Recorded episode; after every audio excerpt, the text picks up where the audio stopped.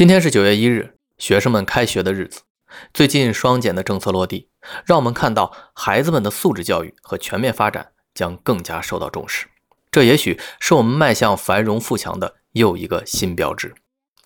让我们把目光投向两百多年前，在一七八零年，美国第二任总统约翰·亚当斯当时还只是一名外交官，他在前往巴黎参加一次宫廷聚会上被法国人蔑视。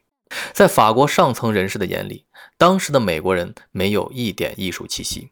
事后，约翰·亚当斯在给妻子的信中道出了那句让人深思的名言：“我们必须学习政治与战争，这样我们的后代才能学习法律与科学，他们的后代才能学习绘画、音乐和诗歌。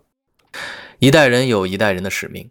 中国未来的人才不仅要在传统学科领域突破。”更需要在文化、科学、艺术、体育等多个领域百花齐放，让影响世界的不只有中国制造、中国创造，更有中国文化、中国思想、中国声音、中国力量。